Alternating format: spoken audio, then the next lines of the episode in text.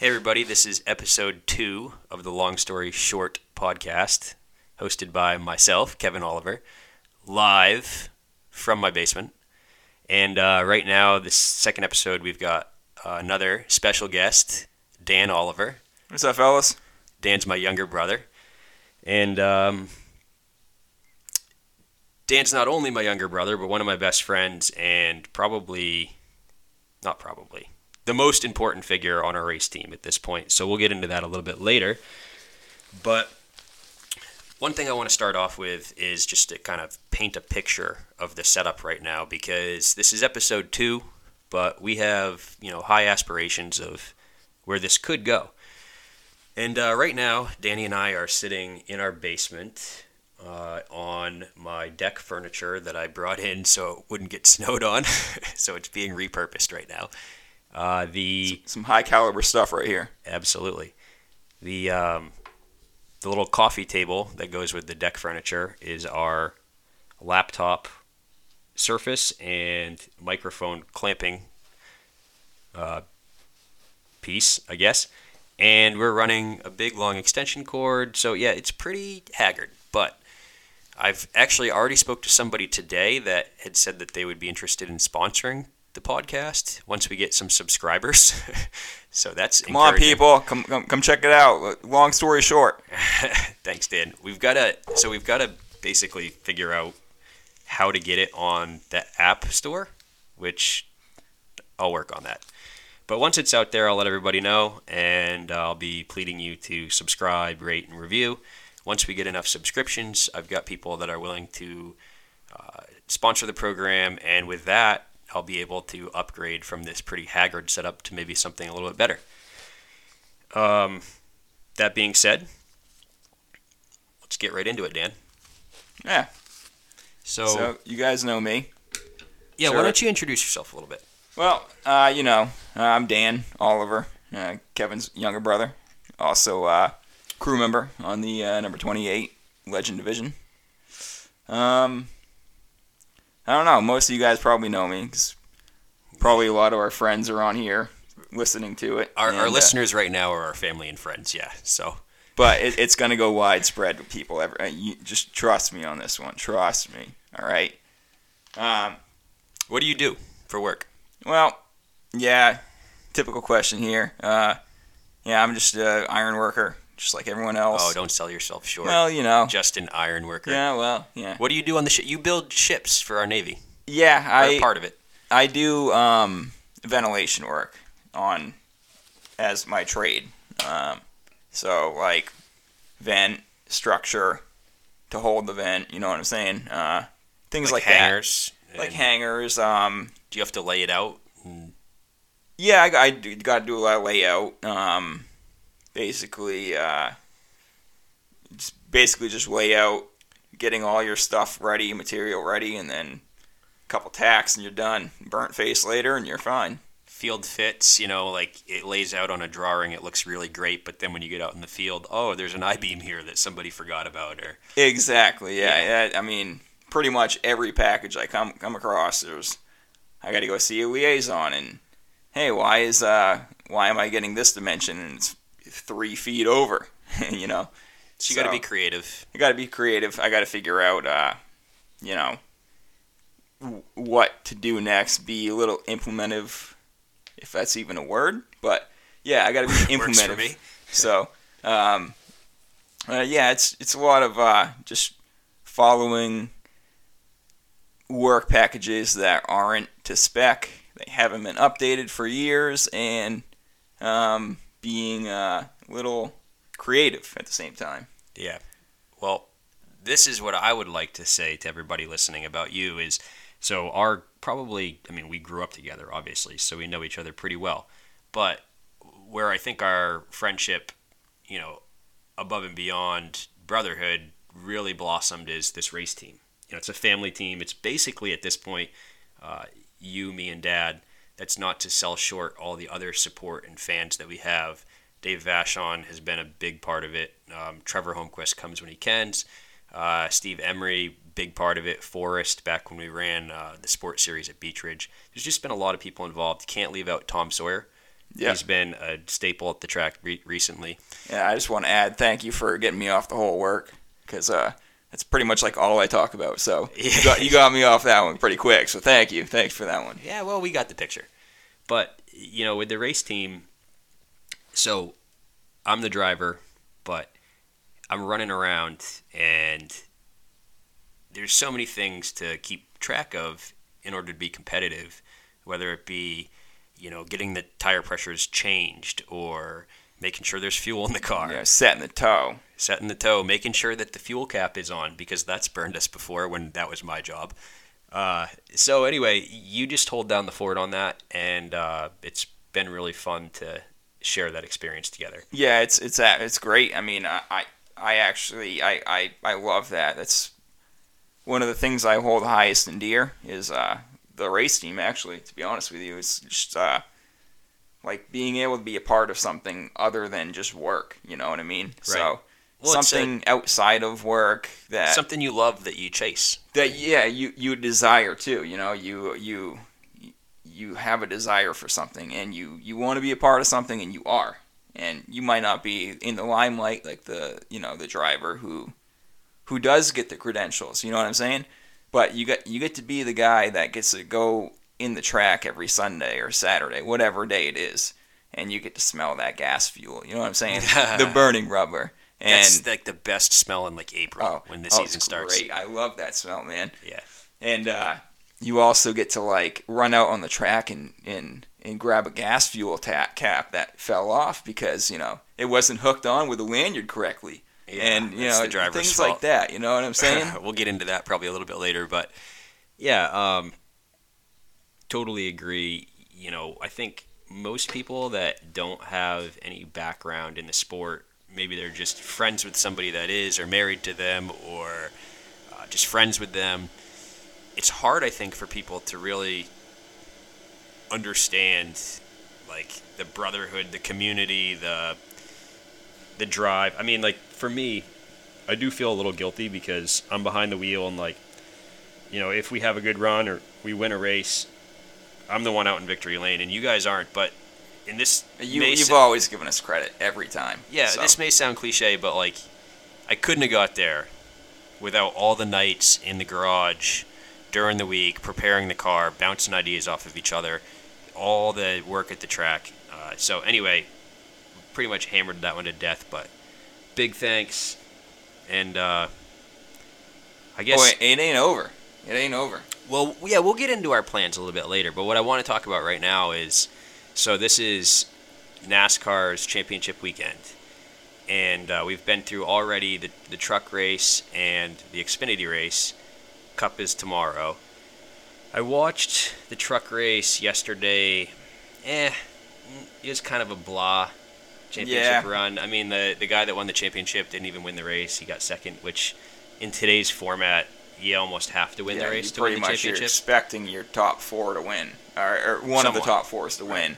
I mean, last year in the Cup Series, the it was the final four who actually came one, two, three, four. So, right, and it's almost like NASCAR has become to the point where they have set so many rules and boundaries, and I don't want to use the word manipulated, but you know what I'm saying. They're, they've they've set so many rules to the point where you have those final four that yes, they have they have uh, earned their way there, but. Um, It's like they're, you almost expect as a fan that they're going to be one, two, three, four every time. In the know? championship race, you mean? In the championship race, yeah.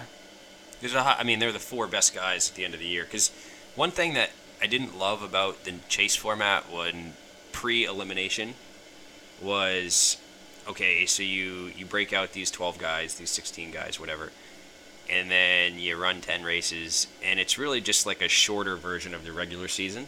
But with the elimination rounds, I hated it at first because I felt like it was a gimmick, but it makes it really exciting. And so if you've made it to the Final Four, that means that you've been consistent, you haven't had bad races, you haven't made really many mistakes. To get there, you have to be the elite. And so you'd expect them to be up in the top. Uh, you know, they're probably the four guys that have been up front most of the year. So anyway, the truck race, I just... I was pulling for Chastain. I think you were too, just because oh, yeah. of the underdog story. He come he come in second in points. Um, great season. The funny thing about Crafton was he won the championship without winning any races, which NASCAR changed the whole format so that winning was like paramount to be a champion. Right. And he did it without winning. Yeah, so I that mean, was kind of interesting. At the same token, though, I mean, like like Crafton did, he raced his way into it, and uh, yeah, by he points, pointed his way point, in, which is by points, almost. He, more impressive. Yeah, it, it's it is. It's in today's day and age. Now that they've made an elimination race, and you have to, you pretty much have to win um, in certain segments of the year, or throughout the the regular twenty-six race season um, before the playoffs. You have to at least win, or within the four rounds, um, you either pretty much have to win, or like Chase Elliott almost did. He almost got in with points and things like that, but. I mean, it's it's almost expected to be, if you're in the top final sixteen uh, in the last ten races, you pretty much have to win um, within those four segments, you know what I'm saying? It's tough to so. point your way in through the whole thing. Um, certainly, you know, you can do it for a round or two, but to do it for all the rounds is pretty cool. Yeah. Uh, that being said, uh, Xfinity, we both watched it today.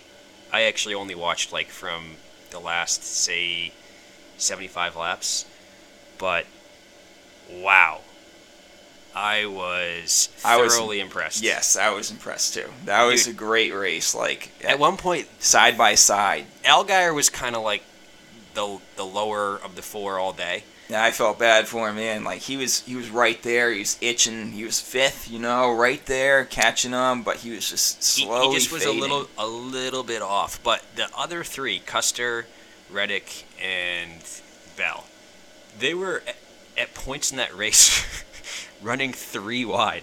Right, with each other for one, the top two, three, three spots. Four, no, no, no, not for the top three. For the for the, the leading point, the, for the leader, they were three three of the top four.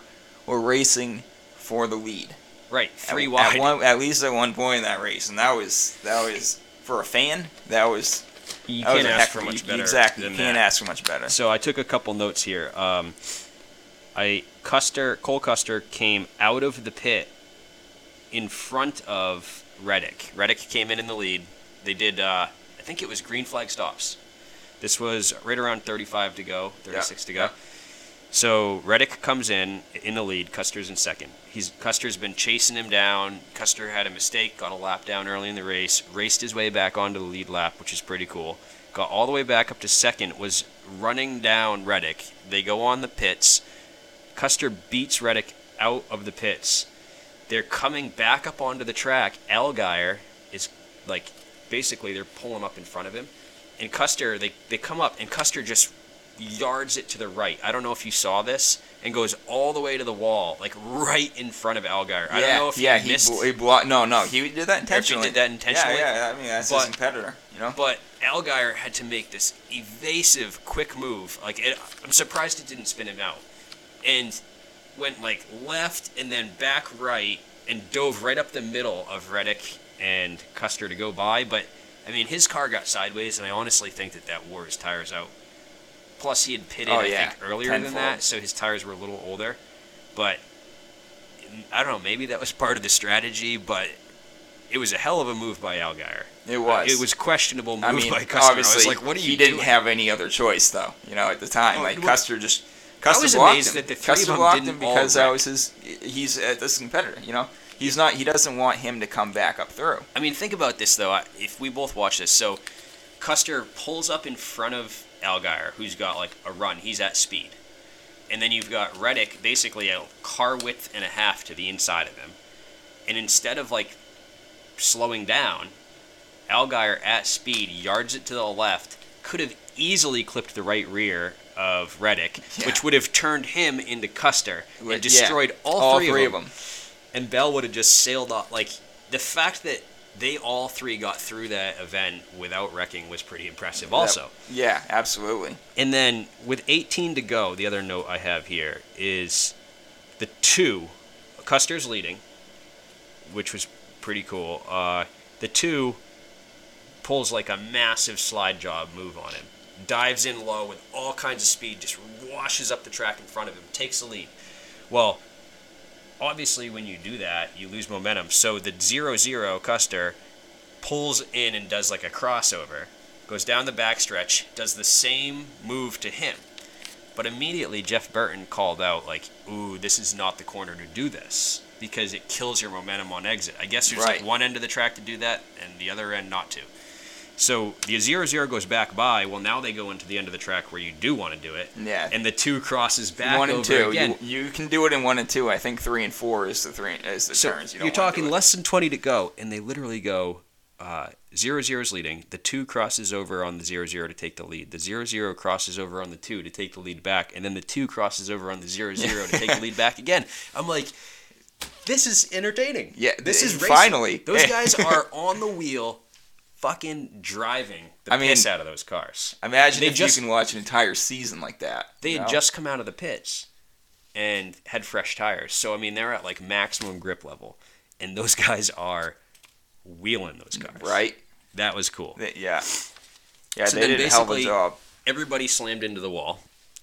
and yep.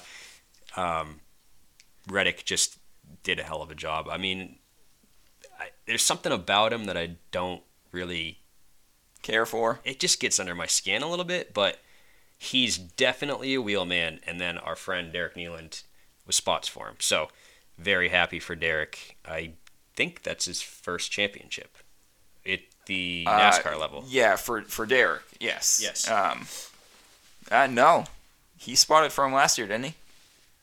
Did he? I believe he did. Well, Derek, if you're uh, listening someday, I'm sorry. This might be number two for him. But either way, whether it's one or two, I mean, he got the championship as a spotter. Spotter's a big part of that. Congratulations. Congrats to Derek. That's awesome. So, tomorrow, uh, the Cup goes to Homestead. There's the nineteen, um, the eighteen, eighteen. The eleven, pretty much all of Joe Gibbs, except for Eric Jones. Sorry, Eric Jones. Uh, yeah. And uh, what, uh, Kevin Harvick? Yeah, three Gibbs cars and Harvick. And so hard to pull against Harvick at Homestead. He's been pretty good. All right, but... well, let me ask you this. Okay. All right.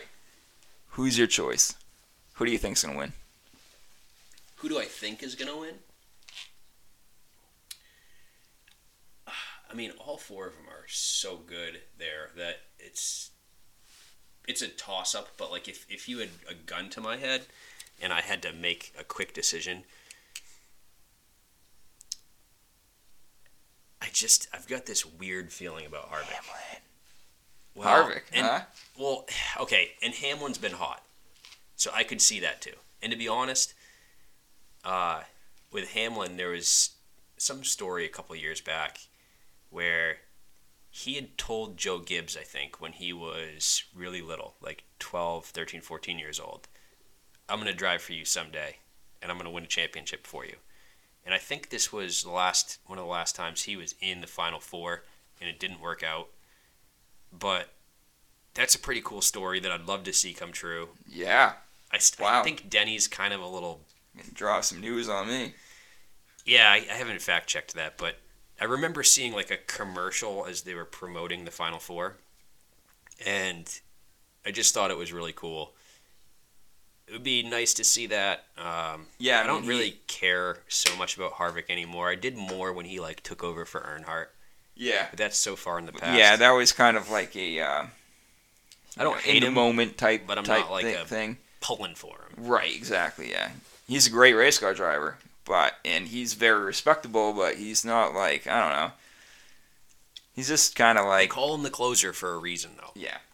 He's a good guy. He's all he's a well, well-rounded guy, but I think he's just, uh, I don't know. There's there's other personalities out there that are mm-hmm. you know, more to grab for, you know? So then you've got Kyle Busch, which I feel like, frankly, he's been just like one tick off most of the playoffs. Like, he's here, so he's made it. But for whatever reason, he's just seemed like he's been like, if you took the dial and just ticked it back one, like he's just a little yeah, off. Yeah. But he's there, and he's one hell of a driver, and you can't count. You can't count it. But you you also got can't count Truex out either. I mean, there's been a lot of races that I've watched Kyle come in where he, uh, you know, either had to like change an engine right before the race, you know, so he he was thrown in the back. Maybe he qualified real good, but he had to change an engine or something, you know, and he won that race. So there's times where he well he he he comes back. Man. I mean, he he can overcome obstacles just because of how good he is. So it's really tough to pick any one of them. I actually agree with you now that we're talking about it. I feel like Denny's just got the most momentum. When so you go back to, was it Martinsville? What was the second race of last round? Or uh, Texas? It, well, we just raced at Phoenix and Texas. then Texas before that. So Denny made a mistake. He lost forty-four points, a forty-four point swing, and got to the point where um, Phoenix was a must-win. And I remember after the Texas race, they were interviewing him, and they're like, yeah, Denny, you know, forty-four point swing. This is really a terrible day, but, you know, all you got to do is go back into Phoenix, and all you got to do is win, Denny. Right. That's like, all you got to go do. Win. Like, what, what do you feel about that? And he just, without blinking, was like, well, you know, our team brings great race cars to the track every week. I'm confident in my ability. We can, uh, we can go to Phoenix and win. And that's exactly what he did. And that's exactly what he had to do. And he just seems like he's, yeah, he's, he's, he's just on a rail right now. Yeah, absolutely. Yeah. He's, he's ready for it. And, uh, I think it's his time too. Like like you said, like when he was young, he said to Joe Gibbs, "I'm going to win the championship for you." And you know, I believe a lot of those stories, things that you say years ago, and years later, it's like they they baffle yourself. You know what I mean? Like uh, it's, yeah. Things come true. Like it's weird how the world works. And uh, you know what? I'm pulling for Denny. It's a testament to his drive. Uh, the other thing that I thought was really interesting, and I don't know how many people picked up on this, but as they're coming to the end of the race, Denny's leading. Joey Logano is just outside the cut line, but he's like within single digit points, like he's close. But the problem was is he just didn't quite have enough positions on the track left to make it up, short of somebody else in front of him wrecking and falling backwards. But he didn't really have enough positions to like drive himself forward to make up the points. But Denny was ahead of him, like at that point of the, here's the guys that are going to advance, right. Only because he was leading the race, and they were assuming that he was going to win the race. But had Denny got past and finished second, now all of a sudden he doesn't get in on the win. It goes back to points, which puts Joey back in.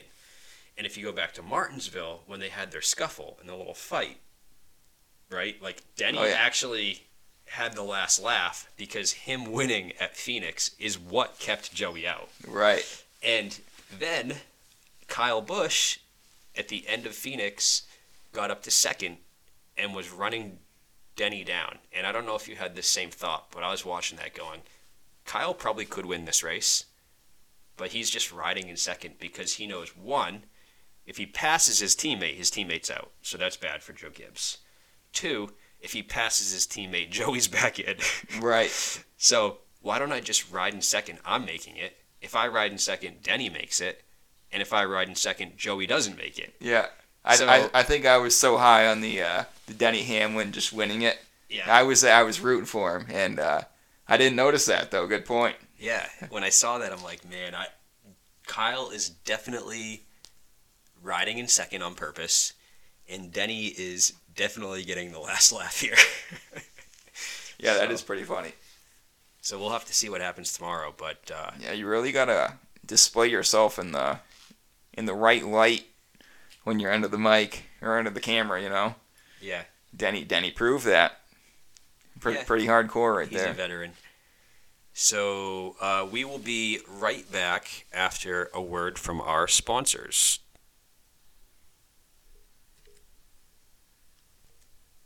All right, we're back. Um, full disclosure, we don't have any sponsors right now, but we're back. So, Dan, um, one thing that uh, we wanted to touch on is you and I are in a fantasy football league.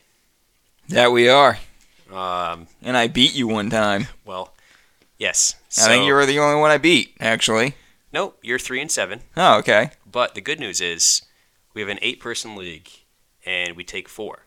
And fourth place is only six and four. So there's four games to go, and you're three games back. I got a chance then. You're saying a, I have a chance. There's a chance. So um, at the time that you beat me, I was eight and oh, I think. Yes, I was eight and oh. I was the only undefeated team left. And um, I completely f- you blew it. Up. You didn't even like change some of your players. Yeah, I forgot about Thursday Thursday game, and I had like Tyreek Hill and some pretty big names on the bench that went off. And then I had guys that were like really good on the bench. Really good on the bench, and because they were on a bye week the week before.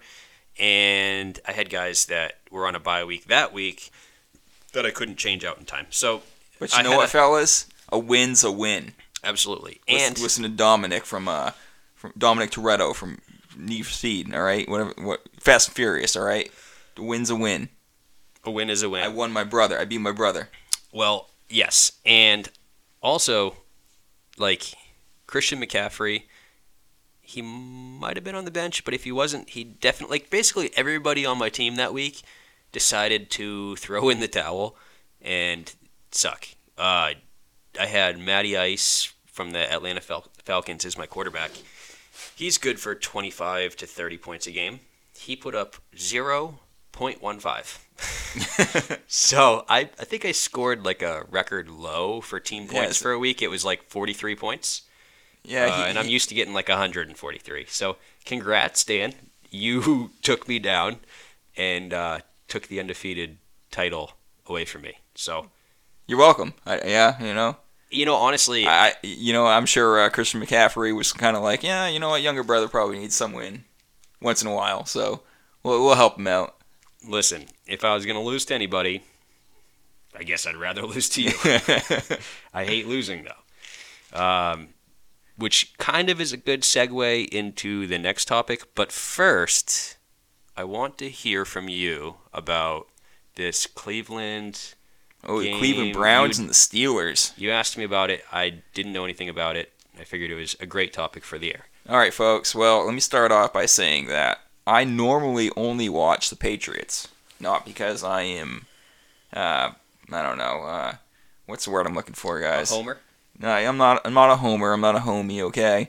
Well, all right. You, I just, I just root for the home team, and so you are a homer.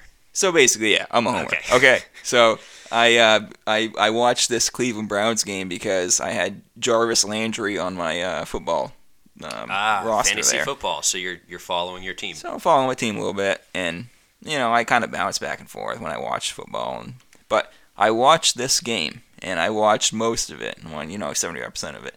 Anyway, I watched to the very end, and there was eight seconds left, and the Cleveland Browns ran away with this game, pretty much. I mean, they had to fight for it, but they pretty much ran away with it. And uh, eight seconds left. Uh, let's see, uh, Miles Garrett. He oh. he decided to tackle the uh, Steelers. Oh, geez, what's his name? Was it Rudolph? Rudolph, yeah. The quarterback, right? Yeah, Mason Rudolph. Tackle him, throw him down, real real rough and rowdy. I saw a couple of memes on Facebook about this. I so, see, okay. Yeah, so that was that was fun to watch because it was just it, I'm, I'm not saying it was fun to see him get hurt. What Did I'm saying it was before before he got hurt. All right, this is what happened. He threw him down. Giles, Miles Garrett threw him down pretty rough. And Mason Rudolph didn't like it, so what he did was he kind of went for his helmet, just kind of clawed at it, and then Myles Garrett came back and ripped Mason Rudolph's helmet right off of him and nailed him in the head with it. So, uh, I don't want to say, I you know, I, I think I think the tackle was a little rough, which is fine. You know, it happens. Things get unseen all the time in football, but um. Mason Rudolph's a little bit to blame, I think, because he started to go for his helmet, Miles, Miles Garrett helmet, in the first place. So when he did that, Miles Garrett retaliated with taking his helmet off and beating him with it. So yeah, the beating him with it, I think, is where you cross the line. Yes. Like, you know, ripping a helmet off, okay, you're mad, but then... so, yes. And so, go ahead. Yeah, well, I'm not trying to cut you off here. No, no. Um, so, y- watching that, you know, live was kind of like, wow. Kind of took all the fans by surprise. Everybody, you know, from both sides. And, uh, but I'm, I'm, I'm looking at it from a technical perspective, and... it's kind of like Miles Garrett definitely, he screwed up. And he, he did, he did, he, he called himself out on it. But I think Mason Rudolph also, if you really look at it technically, he started to go for the helmet first. So no one really saw that, but I did. And I... Th- well, but that's after there was a questionable hit on him, right? Yes, it's, like, exactly. So... so You, you, I mean, obviously, Miles Garrett is one hundred percent full-blown the culprit in this situation. Right.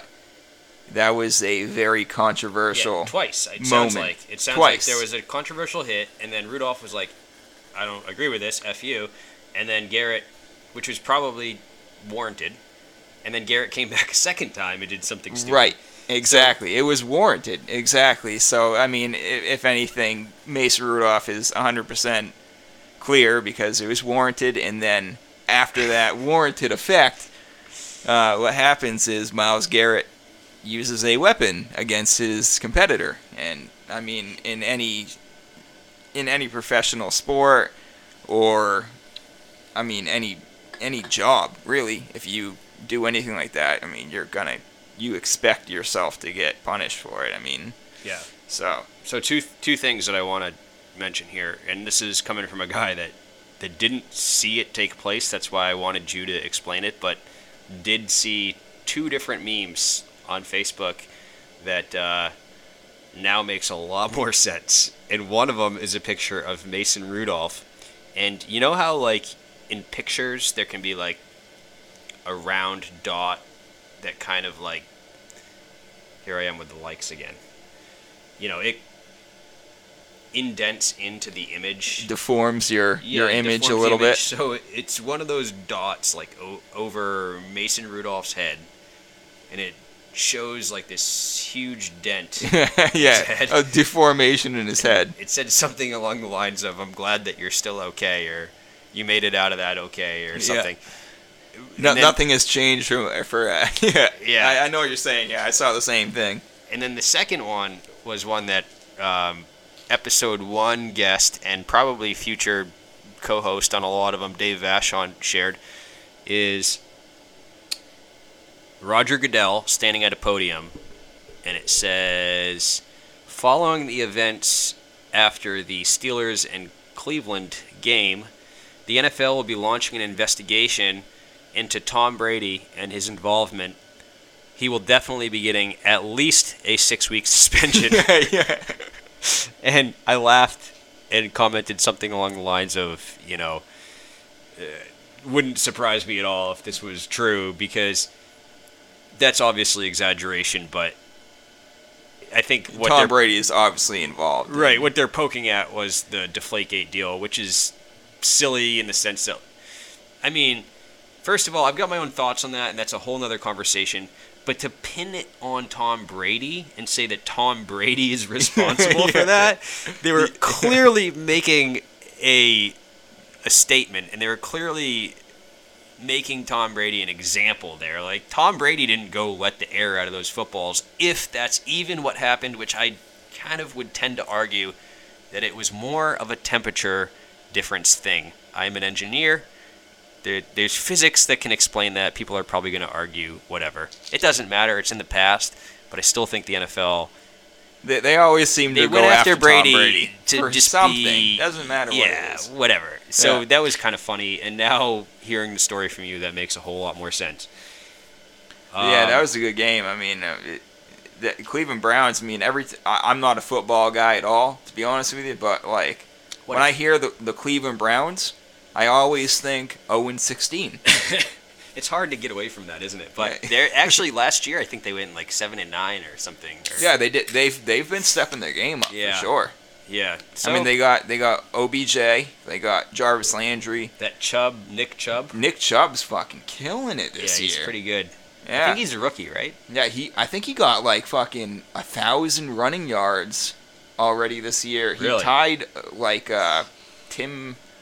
They're only Tim. ten weeks into the season, I, I, so that's yeah. pretty good. Or eleven? No, he's yeah, he's, uh, eleven weeks now. But yeah, he's uh, he's been really killing it this year. That's they have good. a pretty stout set of weapons. They just need to somehow, you know, uh, correlate with one, each, one another and uh, somehow. Maybe that's not the word I'm looking for. Yeah, conspire. I don't know. Just I know what you're saying. They they um they need some chemistry. They'll get there. They're they're a team on the upswing. I don't think that they're gonna be, you know, the New England Patriots anytime soon. But they're definitely far from the oh and sixteen kind of laughing stock that they were. Right. Yeah, they're coming up through a little bit. So that kind of leads us into. The New England Patriots, they're eight and one, coming off a loss and a bye week, the loss to the Ravens. I personally think that the Ravens came to play. The Patriots, I think, just, one, they've got some issues right now. Like, their their defense is very good. They got some off, offensive line issues. They got some injured players. But the Ravens are also a very good team, and they've got some playmakers, and I think that we just got outplayed. And... we made some crucial Changes. penalties during the game that, that changed the momentum a little bit. We, I mean, it was a valid loss. The, there's no excuses there. But I also think that the Ravens are a team that we could potentially see in the playoffs. And so to lose to them in the regular season, I would almost prefer that. And then come at them in the playoffs with a little bit of revenge and some... Yeah, yeah. Well, we've already had a look at you guys. So. Ace up the sleeve or something. Um, but what is your thoughts at eight and one on the New England Patriots as far as... we got some tough games coming up. They're definitely going to be a playoff team. But I think what you want is to be the number one seed because then the Super Bowl goes through Foxborough. Foxborough for uh, right. Oh yeah, absolutely. Side. I mean, you want that uh, home field advantage. So, um, but uh, yeah, at this point, you know, game eleven, they're going against the uh, what the Eagles now. The Eagles, big, yeah, big rivalry now. So, um, yeah, I mean, I, I think Carson Wentz has been a little off lately, and. They just they can't find the chemistry. They do. They they get their their shots here and there, but I mean I think he's been going down a lot more recently than ever before. So at this point, I I, I don't know. I, as the Patriots go, they always seem to start off a little slow. You know, try to find you know feel it out a little bit. They always get better as they go. So I I I want to say that by halftime it's going to be maybe within ten points, and we might be down that ten points. But coming off of uh, maybe after the third, we'll be up by three or so, and then in the fourth we'll we'll blow them out. Is this a prediction? This is a prediction. Okay. See, I, I don't know enough about the, the Eagles to make any predictions, but one thing that I thought was kind of impressive was the the Ravens came out and scored seventeen points unanswered on us in the first half. It was seventeen nothing, and it was looking like this was going to be a clobbering. But again, kind of like the Denny Hamlin winning, keeping Joey out, I always keep an eye on the storylines and the subtle under card that's going on, and I, I couldn't help but notice that as the game progressed in the first half, the Patriots started to make adjustments, which you would expect. That's what they're known for. They adjust as they go. They've got great coaching, and the scoring slowed down, and the Patriots started to get back on the board. And by halftime, it was seventeen thirteen, and quite honestly, it should have been at least a tied game. Um, Absolutely. We maybe should have even been in the lead. The the first touchdown that they scored, I think, is either the first or the second, but they were down in the red zone. We had stopped them on third down. So they, they were going to have to kick a field goal because it went to fourth down. And it was like third and three or something. Or it went to fourth and three. So most people early in the game aren't going to take the chance on fourth and three. They're going to just kick the field goal, put the three points on the board, take the lead, and they'll kick off to you. The Patriots, on that fourth down play, went offsides. And the, you know, the... Uh, the ruling. The ruling on the field, and again, three might have been wrong. It might have been like one and a half or something. But anyway, the ruling on the field was half the distance to the goal, which put them into a first down. Right. The very next play on the first down, I think they went and scored a touchdown. Yeah. So that was a four-point swing right there. Like, you expect that they were going to score the three points. Maybe they were going to miss. But, I mean, when you're that close, it's kind of a guarantee. You yeah, know, absolutely. Short of somebody getting their hand in there and blocking it. But...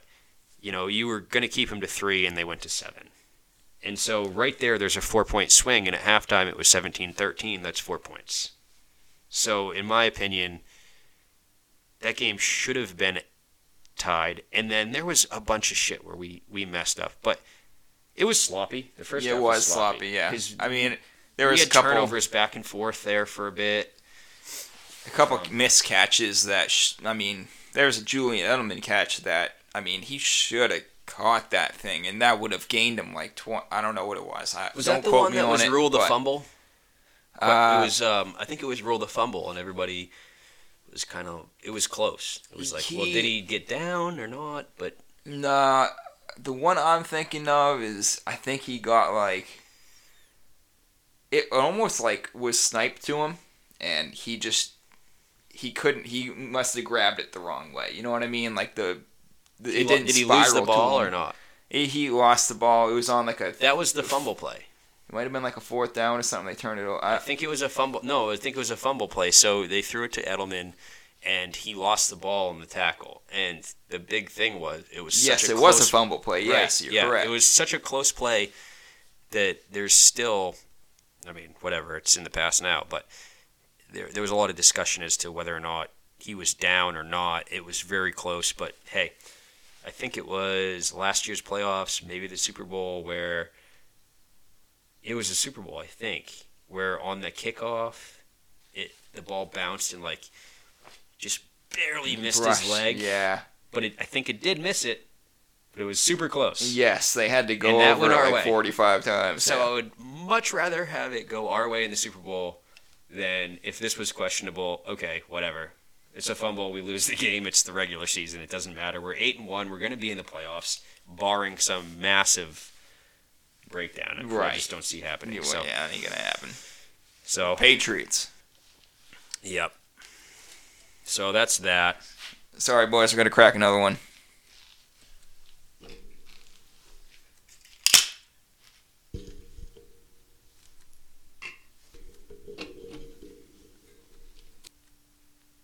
All right, so next topic, we might as well get right into it. Um, what are we doing next year? Oliver Racing. Oliver twenty. twenty twenty. twenty-eight. Oliver twenty-eight. So we've gone a, we've gone through a long run of part-time seasons. We did have a kind of full-time year in twenty seventeen. There was a one-off I N E X Legends season at Oxford Plains Speedway. We finished third in points. We got one win, but it was a year plagued by low car counts due to... You got a win. Yeah. No, I'm, I'm excited about that. A win's a win. When I come off turn four and took the checkered flag, I could not have been more excited. Uh, and I had to fight off Peter Craig, who is... Hopefully, maybe he listens to this someday. One hell of a racer, and it doesn't matter if yeah, we had a small a field. I had to beat Peter, and that's doesn't come easy. No, it doesn't. He's he's one of the uh, even from an outside perspective, an outside perspective here, um, guy that watches the race from the grandstands. I see Peter Craig, and I say that guy. He's easily a top ten, you know, every week, whether it's eighth maybe fifth, maybe even a third or a first. Yeah. But he's one of those guys that you, you have to watch out for. So well, to beat him is very uh, admirable. Well, and the thing about Peter Craig that maybe people that race legends don't really know is that Peter's back background is supporting pro stocks. So he was a key crew member on Gary Drew.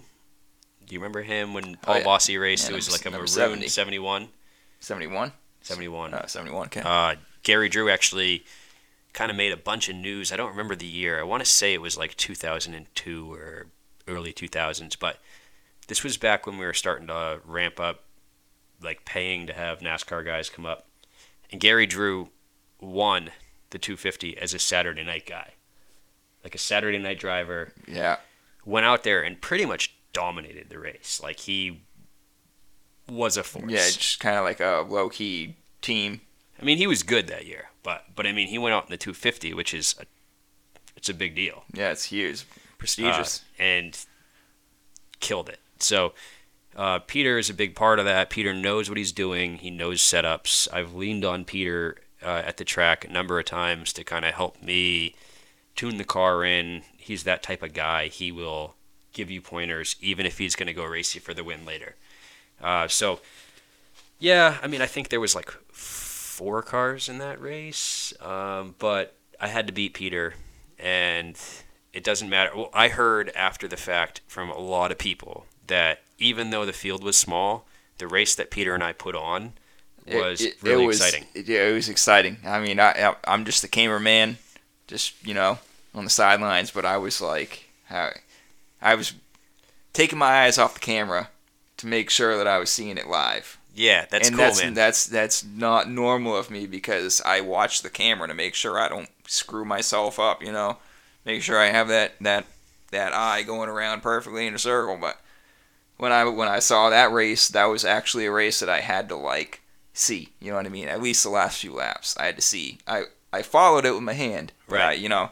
I, I had to I had to see that because you guys were neck and neck for like, I don't know, what was it, ten laps? The and, whole race. Yeah, yeah, I mean, I mean, I didn't beat him by but much. But the end was was way more exciting. He was on my ass, like, sizing me up for a pass, coming off four for the checkered. Like, um, we had to fight for it, and that's what made it really, like, that's just what made it really, what's the word? worth it, you know, whatever. It, it didn't, there's no asterisks there for me because I had to beat a top quality competitor. It doesn't matter how many competitors were behind him. Right. So, I mean, you go into every race and, you, I mean, you're not going there to win a purse of two grand, right? To cover all the expenses. You're going in there to wait, win what? Like a hundred bucks. Hundred bucks, right? So when you, enter, you yeah. don't, you don't enter a race on a Wednesday night or a Saturday night for the money. You you do it for the trophy, and you you do it for the the bragging rights, right? And for the fans too, man. Like, I know that sounds really cliche, but that's why we're there. I mean, I I love racing. I love the thrill of the moment and the swapping paint and the trading, you know, rubber on each other's doors and stuff with full bodied cars. But the fans are there to see a show, right? And so when you get feedback that says, even though there was only four cars on the track, the show that you and second place put on was fun to watch. Yeah.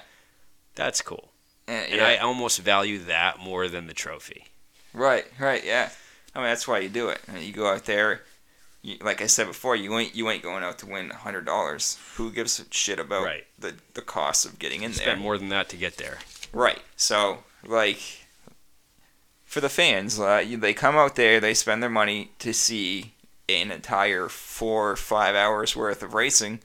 And they want to see some neck-and-neck races where they're trading paint, and that's exactly what you gave them, and you won out of it. And that's it's awesome as me, for a crew member, um, just to be a part of that too. You know, like, it's kind of cool to, I'm not trying to self-acclaim myself, but... No, you were a big part of that. I mean, there's no there's no shooting that down. But, like, it's just kind of cool to, like, be a part of that, you know? Just Absolutely. Some low, low team, low budget team that just goes out there. We know we're not going to win, but hey, if the opportunity presents itself, we're there. We're always going to be there.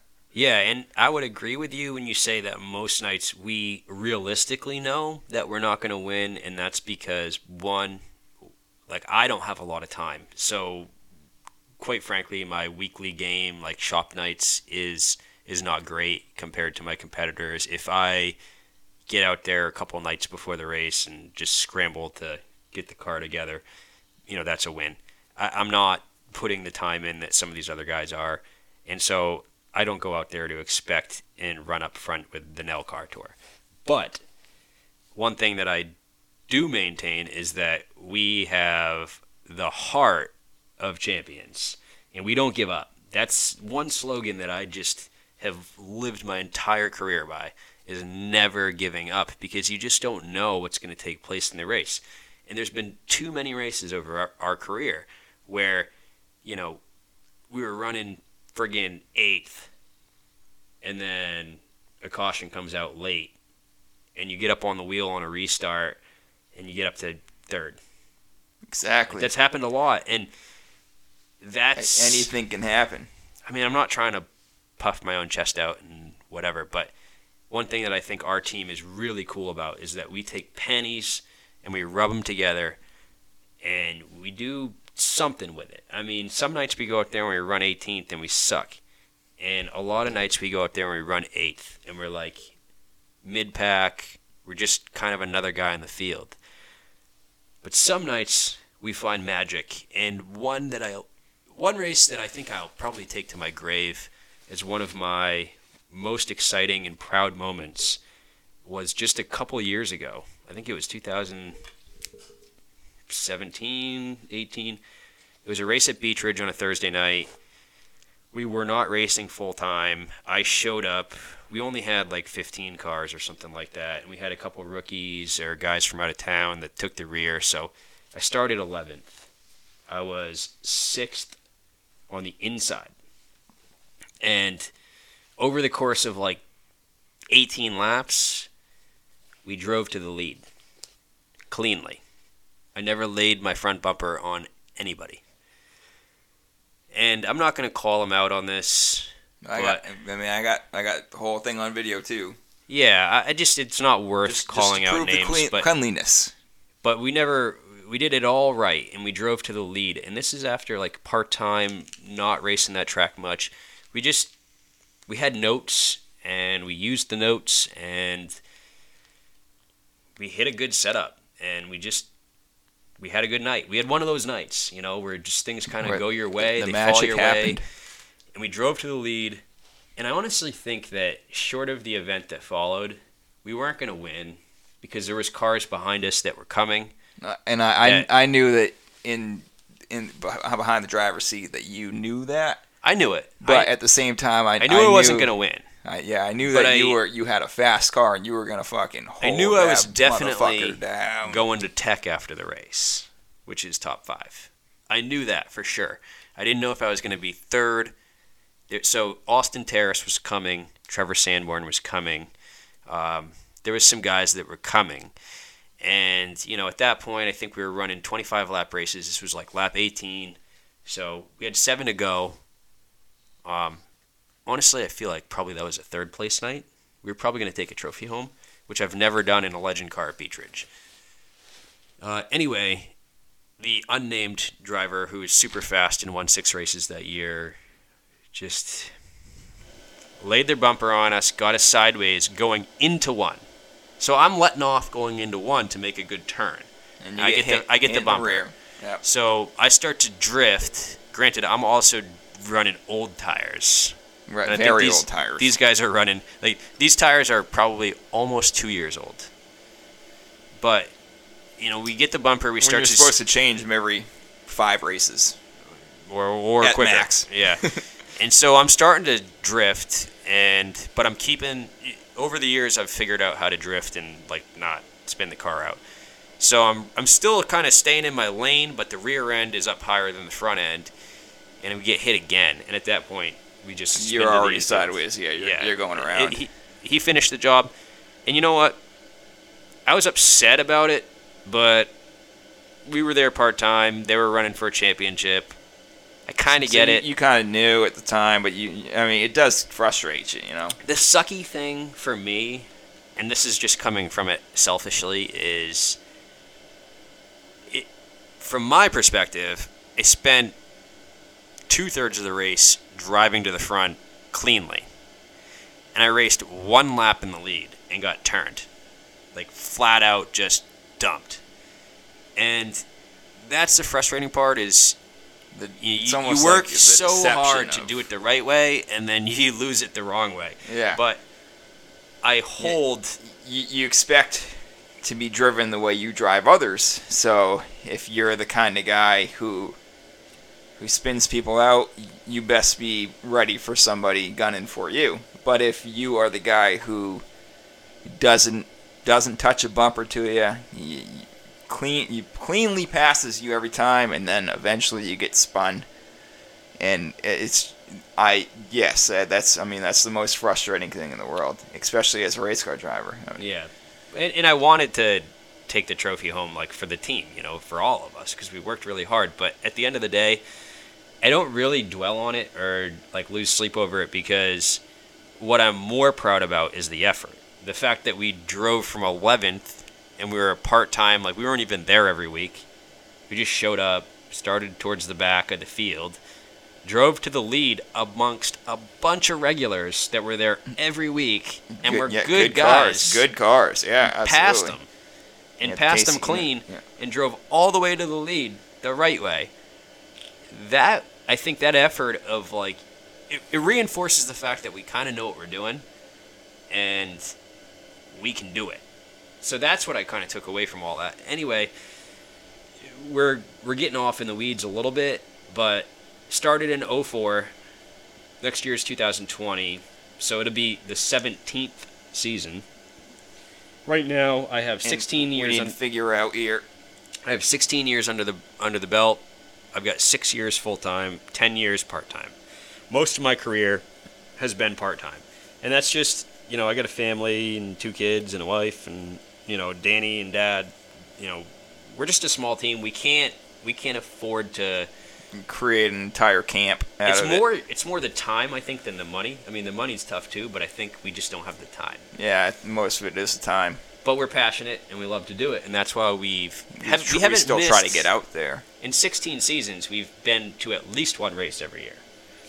So where we're at right now is, it's like me at the gym. Two years ago I ran twice. It was one race at Beach Ridge when Uncle Frank came up, and that was, I basically just wanted to race in front of Uncle Frank because he'd never seen us. Yeah. And we had a good night that week. That night, um, drove all the way up to third place. We were on old tires. We ended up fading, but we put on a good run. And then I think later in the year, what did we go to, White Mountain? I believe and so, I think yeah. I, s- I qualified like twelfth out of twenty-nine cars. We had a good qualifying run. I spun myself out on the first lap. I went, went hooking, way back again. I, hooking bu- I hooked bumpers with uh, Derek Debus, and then uh, spent the rest of the race getting flipped off by Derek as we uh, went up through the field. But I think we went from like twenty-ninth to fifteenth, so we passed fourteen cars. We just ran out of ran out of laps. I think I was the only caution. So you got, you got it was lap uh, one, and then we went twenty-nine laps straight, and I passed fourteen cars in twenty-nine laps. It was a good effort. Uh, if we had some more cautions there, I think we could have probably got up there, but whatever. Um, you got Bubba Wallace. Well, and then, so this past year, two thousand nineteen, we ran four times. And the first race of us coming, you know, dusting the car off was a dirt race at Loudon. And I remember talking to you, it was like the week before. It was a Friday night dirt race, and I think I called you on like Friday night the week before, or Saturday night. I'm like, hey, Dan, no, we're going. I'm pretty sure you confirmed it like Thursday, and I had to take Friday off. or yeah, you had you had you, you called you confirmed that we were going to Loudon. I, I want to say it was a Wednesday, and then Friday we had to go. So yeah. Well, it was one of those deals where you're never going to get that opportunity. One, we had never raced on dirt ever. We did not have any dirt tires. We had no dirt setup. Um, I spent a few days just scrounging the internet, trying to find some help, and I put a note out there on Facebook, Marketplace, whatever, one of the racing sites, basically saying, hey, if anybody has any used dirt tires, I'd love to buy them. And we, we struck some gold. One of the guys that, actually the guy that won that race, uh, Chris Transow out of Pennsylvania, messaged me, said that he was going to the event and he had some used tires that he would sell me. So we showed up like a couple hours before practice with no tires. We got tires off Chris. We had to scramble to find a tire machine to get them changed. Within like an hour of practice. We we got back with the dirt tires, went out in the one practice that we got, and there was a wreck on the first lap. And we... The other four minutes of practice were under caution. caution laps. Yeah, we didn't get like any green laps. So my first time really on the track at speed was the qualifying race. And uh, we had we finished last. We'll just we'll just yeah. leave it there. I didn't do well, but I learned. Then we had a Concy race. Went to the Concy, started fourth, and basically set up to the outside as we took the green. Got myself into second immediately. We fell back about a half a straightaway and then ran him back down. And there was a caution with four or five to go. And we spent that after the restart with four or five to go. I think it was like four to go.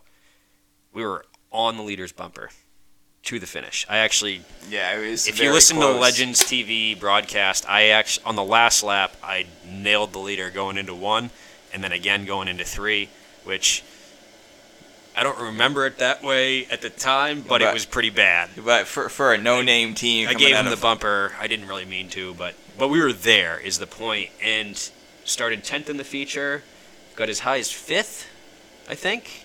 We were trying. Well, so yeah, you actually you were. I was uh, sixth. I was think I was trying to pass Hemric for fifth. Yes, you were. So I was trying to pass Daniel Hemric for fifth place on this dirt race, and spun out.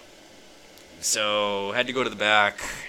Um, you're coming back up through. I noticed that there was huge ruts on the inside groove, set up to the outside where it was pretty smooth. Nobody was running out there, you, and we were passing.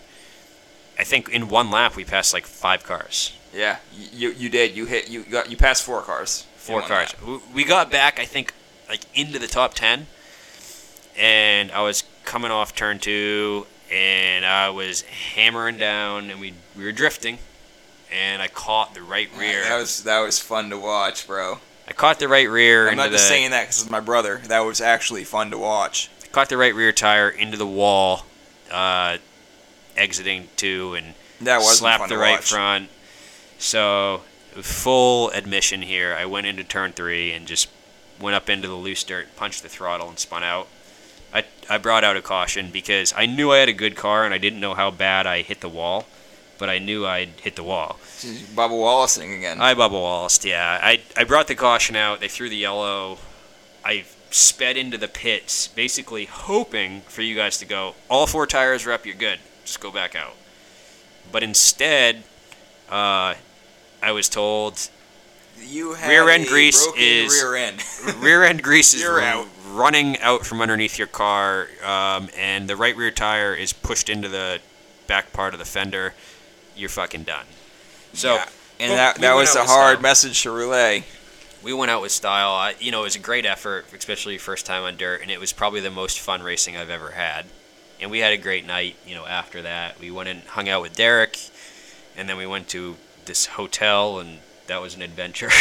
we got to, got to meet uh, Allgaier. Allgaier. Justin yeah. Allgaier met us. There's a bunch of NASCAR guys, because it was NASCAR weekend at Loudon, so there's a bunch of NASCAR guys staying there too, and it was just great. And then from there, what did we do? We went to White Mountain. Uh, from there, uh, yes, uh, the next race from there was White Mountain. We had some speed. We ran pretty good. We ran. I think we ran like tenth or something. We, uh, I think we started like, was it twelfth? I think it was mid-pack. I think we were mid-pack. Okay. We started mid-pack. Um, I think we we got a little courageous out of two and tried to go on the inside of oh, a lap car right. and spun no, ourselves out. I was as high as like seventh, I think. Weren't we? We were we right were, up there. Yeah, we were up there. We got as high as probably about seventh, yeah. And then, okay, and okay, it's all coming back to me now. We had a long rain delay. And so our feature was next. So they dried the track, and like, but the, the apron was still puddles. And I tried to get under the slapped car way too soon. What I should have done is just waited off two, got under him down the backstretch, and got under him going into three. But we were on a really good run. We were fast. We were flying. And I tried to duck under him coming off two and just kind of like get under him coming off two. Hit the puddles. And I got my left side tires in the puddle and just completely looped it. So had to go to the back, and then we, we fought back from there. I think we finished tenth. We we fin- yeah we got tenth out of all we finished tenth. Yeah. yeah we were we There's were coming wrecks. We were yeah. probably going to get back into the top ten, I think, if we had maybe another caution or two or a few more laps. But um, good effort again, a mistake, and I think that these mistakes happen when you you run as infrequently as I do. Is you you just your judgment maybe is a little bit rusty. Well, yeah, time. I mean, you're in the moment, too, like, as a race car driver. But if you had run all year long, you'd go, well, I'll just wait till the next corner. Yeah, yeah, absolutely. But. I mean, and when you're in the moment, you kind of, and you, like like you said, you're, you're part-time, you're, you just stepped in it, your rust is still there, you're, you're kind of not mentally focused, as you would be in a full-time season. So you kind of, you you, you go after it, and... You went after it a little too early, and mm-hmm. that's what happens, you know. So then we went to Oxford. We were in the two fifty. Where did we finish there? We were finished right around tenth again. We basically, this was the year of, like, running near the top five and finishing tenth. yeah. Basically. Mid-pack finish. We we did okay, and then um, we ran the past four hundred weekend, uh, midweek series Thursday night deal, and I think I started like twelfth and finished tenth, or started twelfth and finished eleventh. We just, nothing crazy happened there. We were just kind of just riding it out. Yeah. Yeah, just one of those races. So this brings us to the next topic, which is, so uh, twenty twenty. What are we doing next year? What I, are we doing next year? Because I need to know what my bank account needs to hold. Okay, so here's the thing. We're at a point in our life where um, we're kind of cherry-picking races. And last year was a great example. Dirt race, never done it. White Mountain, favorite track. Oxford two fifty, big event. And then Beach Ridge, just kind of, eh, let's go finish out the year. Yeah. Um, so that's sort of my style right now, is just run what I want to run. And next year isn't going to bring any kind of championship contention or anything like that, although so that's what, still what do on the you radar. Feel about twenty twenty? So one thing that I've always talked about wanting to do is road course racing. So well, out um, in New Hampshire. Yeah, Loudon. I mean, Kevin Gerard Junior, shout out, uh, got a really awesome road course car for sale. Um, if I had a fresh eight thousand dollars kicking around, I would definitely scoop that up. Uh, but I don't, so I would suggest anybody listening that is a race car, legend car fan, wants to drive, think about it. But um, I think that we can get our old little ride to go. I mean, what we've proved, I think, in the last year is that as a part-time guy showing up to these random tracks, we've acquired enough knowledge through the help of people over the years and just our own experience that we can fight through adversity. Well, we can show up with a car that was built in two thousand thirteen um, and put a setup in it that, I mean, we're, we can run up around the top five, even with the guys that run every single week. Like, we, we can get up there. We'll get there, yeah. We can toss it up. We're not going to get up there and, like, battle for the lead, and I would never expect that. We, we might not stay there, but we'll get there. But we can run up there, and we can kind of toss it up with those guys, and, and that's respectable, I think. But, um, you know, we just – running part-time, you just are susceptible to – rust and like making mistakes and things like that. And that's what I've done in the past. And it's something that I think is hard to overcome if you're not racing weekly. Absolutely. Uh, you know, certainly you can probably overcome it. But anyway, I've never raced a road course race, and that's something I want to do. So even if we do that just once next year, it's something I want to try. Yeah. And I think it'd be fun for all of us. That'd Go up fun. there, make a weekend out of it. Do something out. different. Yeah. yeah um, I mean, you, you kind of challenge yourself, too. Like, we've never done they, this before. They, they, so. say, they, they always say uh, you got to do something that scares you every once in a while. Or I, I guess I guess the the, uh, the proper phrase is you got every day you got to do something that scares you or or challenges you. Yeah. And uh, maybe this isn't this might not be every day, but this is something new for the All Over twenty-eight racing. That could be the, the that could that, be the day that, that could scares be your me. day that scares you. Yeah, exactly. I mean, you drive at uh, full speed three quarters of the way down the backstretch at the New Hampshire mile. At one hundred twenty miles an hour. You got to make a right-hand turn ninety degrees. Yeah, exactly. Never done that before. Right. So. Never done that before. Let's try it. And I've, Let's go. I've seen some YouTube videos of uh, friend Bob Weymouth, and you come back up on the track in turn four, and you run the full length of the straightaway at New Hampshire. You're probably... I think you're up over one hundred twenty miles an hour. And then you have to woe the car down and get off the banking into the flat infield and go through all the, like, turns and all that the stuff. So chicanes. It's something we've never done, but we had never raced on dirt either, and we were attempting to pass Daniel Hemric for fifth. So anything can happen, brothers. Before I anything can happen. You can do it. myself out. But, you know, anyway. So a road course, I'd love to do that. Uh, one thing that I've talked about, and I'm not sure that if it's really realistic or not, but I've I've thought about potentially going back to Thursday Thunder and trying to run that series because it's it's Thursday night. It's close to home. Close to home. I feel like it's easy enough to do. Um, you can balance the kids. It doesn't interfere with the weekends. The it's it's a championship schedule. Not sure if we're going to get that in or not, but it's something I've certainly thought about. Um, but I just, like, I've talked about for two years now, I want to go to Star Speedway. Haven't been.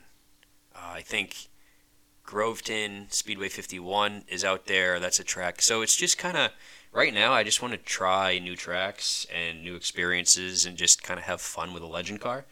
Because I know that I'm not going to be able to race for points. So why don't you just go out there and run races that have get you excited? Time. Yeah. So that's where we're at right now for twenty twenty. But um, if funds allow, one thing that I would really like to do is we've hold, held a lot of pride on the open trailer thing. Most of the time when I show up to a, a racetrack with our legend car, we're the only ones there with an open trailer in the legends group, which is pretty cool. And, you know, when you're driving down the highway, people yeah, go I mean, by and they honk. They get a free wave. show. And I mean, like we it. give them a free show before the show. And you kind of, you know, you, you're obviously low budget enough that you're driving around an open trailer that was homemade back in the eighties. Um, original wheel bearings, you know, like by, things. By a Lincoln Electric, just random uh Well, let's not discredit unit. Forrest. I mean, he built a hell of a trailer. Yeah, but yeah, man, they, they had some skills. Yes, but, you know, we're still using that same thirty-year-old trailer to get to the track. She ain't rusted yet, yo. and and what we do is we throw tools and spare parts in totes, and we huck them into the back of our pickup truck every Thursday before the race or Saturday morning before the race. And then after the race, we got to pull them back out of the pickup truck and put them back away in the toolbox and put them back away. It's just it's a lot of work. That, you see what he has me do? Yeah. It's my brother, and he has me work all the time. Dan's doing a lot it's of this. Bullshit. But one thing that I would really like to do is get an enclosed trailer set up and get a toolbox mounted in there, get, you know, the the bumpers mounted on the wall. Um, just get, like, a setup going where we can just back the pickup truck to the enclosed trailer and set the hitch and drive away. We don't have to throw all the spare parts and totes and all the tools and totes and just there's so much work that goes into gotta get redneck ready to the track the way we're doing it right now. Whereas if we had an enclosed trailer with a full setup, like spare tires, spare bumpers, toolbox, all that shit that we need, and it was just ready to go week yeah, to week. Quick release. And you just put the car in the trailer, you strap it down, and you drive away. It would make things so much easier.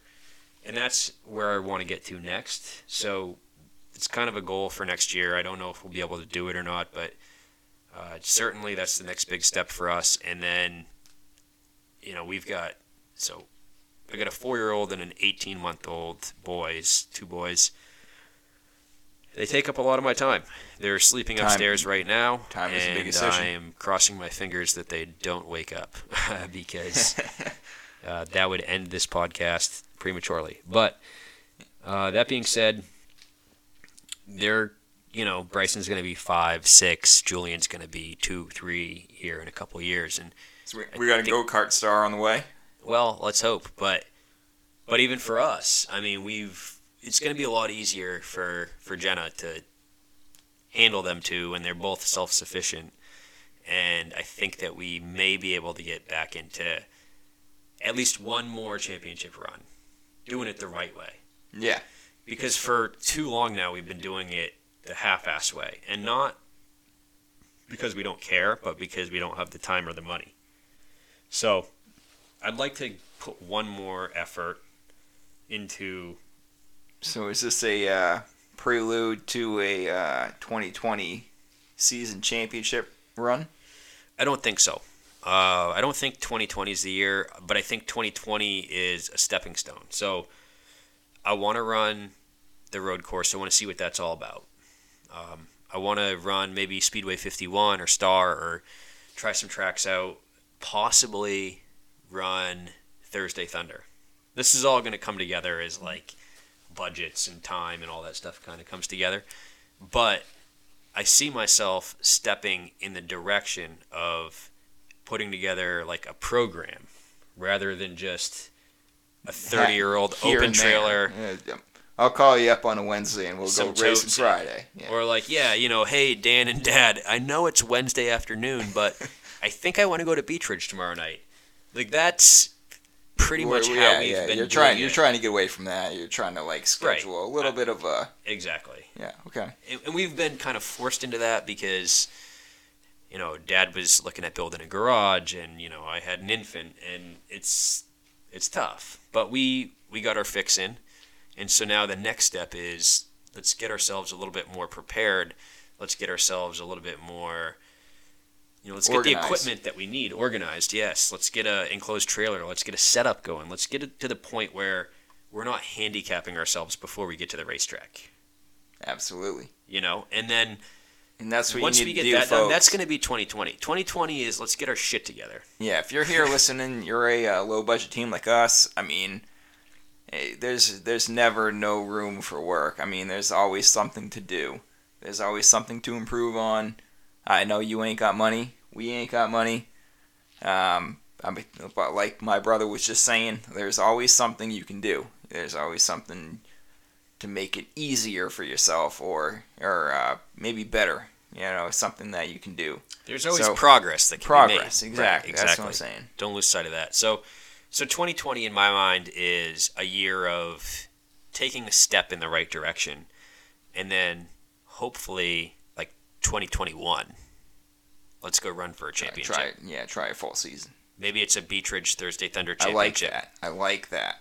But let's get our shit together next year. Yes. That's twenty twenty. Take an entire year. You, you ain't got to go full bore right off the gate. But... The other thing, too, uh, and then this will probably close it out, but one thing I've noticed is we're a proud team um, that has always done everything one hundred percent ourselves.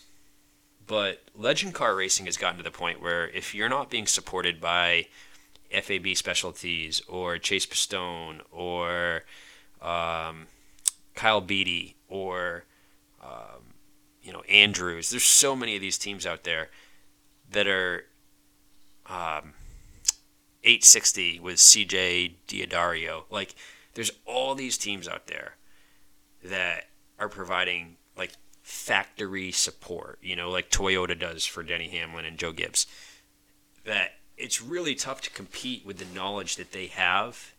These are big teams that are gathering data from lots of teams that subscribe to them. And then they're putting out the best possible information to everybody. Based off digital. And what we're data. doing is racing four times a year Based by ourselves.